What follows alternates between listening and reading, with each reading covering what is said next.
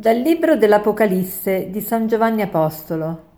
Io Giovanni vidi, ecco una nube bianca, e sulla nube stava seduto uno simile a un figlio d'uomo, aveva sul capo una corona d'oro e in mano una falce affilata.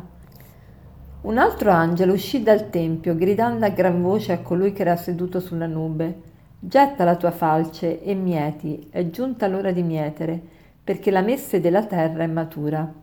Allora colui che era seduto sulla nube lanciò la sua falce sulla terra e la terra fu mietuta.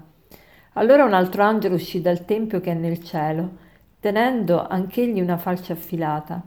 Un altro angelo che ha potere sul fuoco venne dall'altare e gridò a gran voce a quello che aveva la falce affilata: «Getta la tua falce affilata e vendemmia i grappoli della vigna della terra, perché le sue uve sono mature».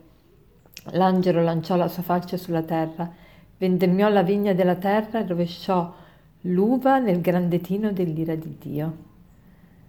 Oggi ci troviamo di fronte a questo brano che sembra un brano davvero molto apocalittico, appunto, catastrofico, ma nello stesso tempo, se lo approfondiamo bene, capiamo veramente anche qui l'amore di Dio.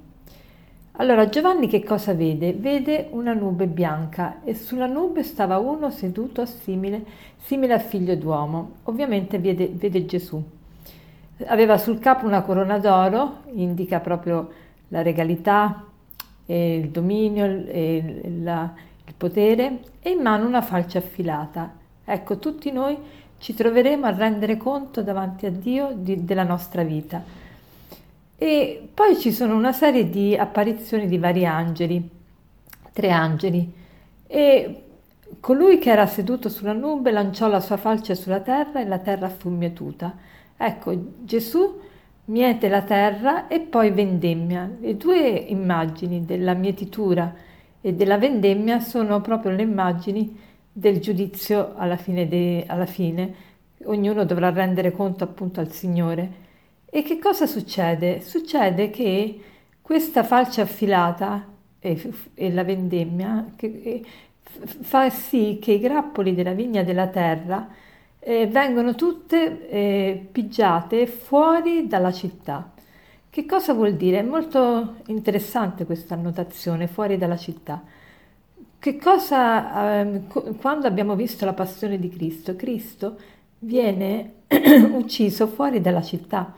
E quel sangue è il sangue di Cristo, è sì il sangue di tante altre persone, perché si vuole dire che nessuna sofferenza di quelle che ci sono state nel mondo e ci saranno, di ogni persona, sarà lì. E questa vendemmia verrà pigiata in questo tino, e si dice che è il tino dell'ira di Dio. L'ira di Dio non è altro che l'odio per il male e quindi l'amore per il bene. L'ira di Dio è questa. Noi tante volte pensiamo all'ira di Dio come l'arrabbiatura di Dio, l'ira di Dio come Dio che si vuole vendicare. No, l'ira di Dio non è altro che la misericordia, e la misericordia noi l'abbiamo molto svalutata.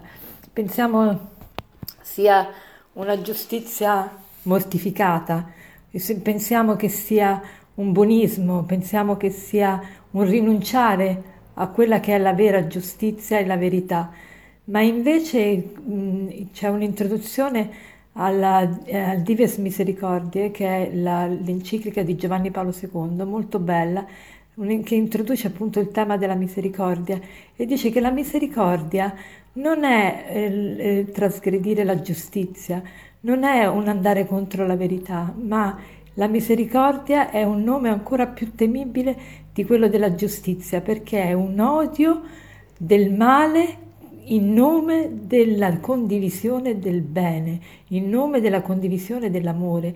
Quindi è ancora più, richiede ancora di più la misericordia.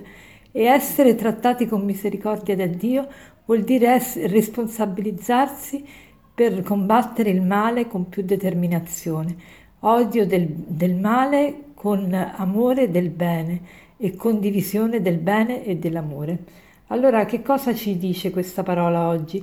Ci dice che la nostra vita è molto importante, ogni momento della nostra vita è importante, e noi dovremo rendere conto al Signore di tutto quello che facciamo, e la sua misericordia è un aggravante perché ci mette ancora di più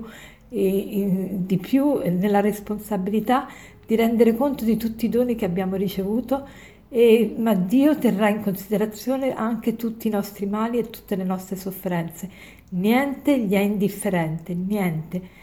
Quindi ringraziamo il Signore per questo e cerchiamo di fare di tutto per collaborare con Dio per la salvezza dell'umanità. E come aforisma finale vi lascio proprio la frase che vi dicevo prima. Parlare di misericordia richiama subito una sorta di bonarietà, di compiacenza, persino di debolezza, nel miglior caso di indulgenza o di compassione, a prezzo però di una mancanza di rigore, di serietà e di giustizia, mentre è proprio l'inverso. La misericordia è molto più temibile della giustizia. È un odio del male, ma in nome della condivisione dell'amore. Buona giornata.